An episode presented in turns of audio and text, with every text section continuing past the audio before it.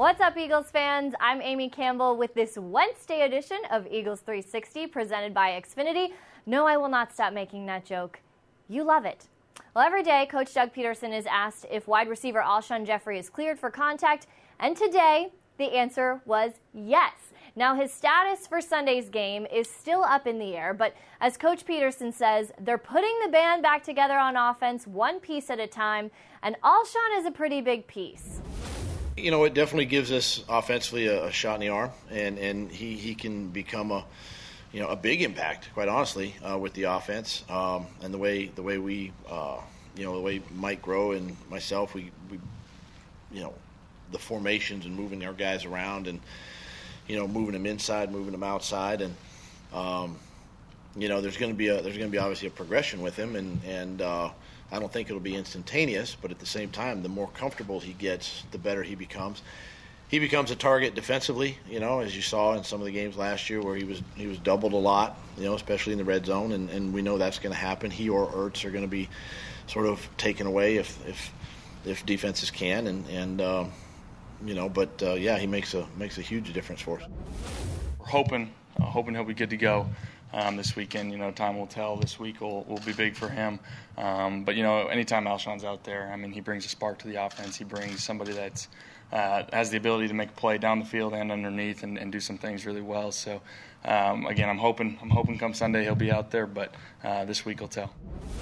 We just finally get our quarterback back, and we you know we've had some in, you know injury at the running back position, a run receiver, so just getting some continuity and uh, some some flow with that group, getting them to play together um, is something that uh, in these next few weeks will be important for us.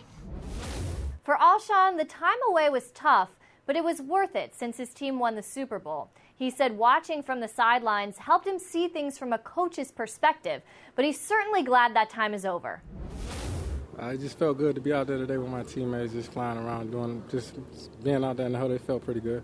I think the sky's the limit for us. I mean, when we full strength, when we got everybody, when we're a healthy team last year, I mean, we we proved it last year. I mean, we didn't have everyone, but at the same time, we're still a team where it's always a next man up mentality, no matter who's out there.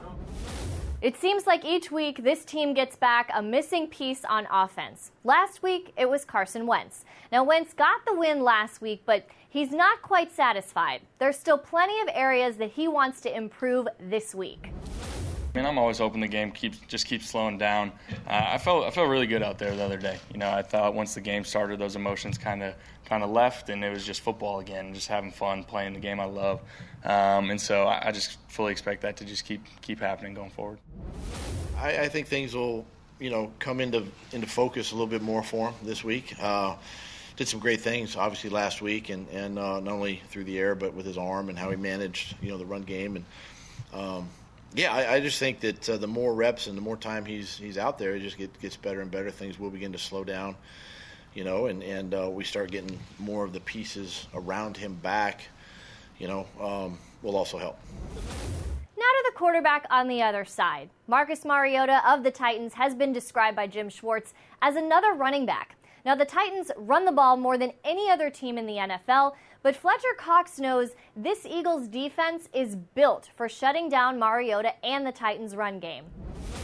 I mean, I can say this as humble as I can. Uh, I think we are the number one run defense in the league, so uh, has been for the last year and a half.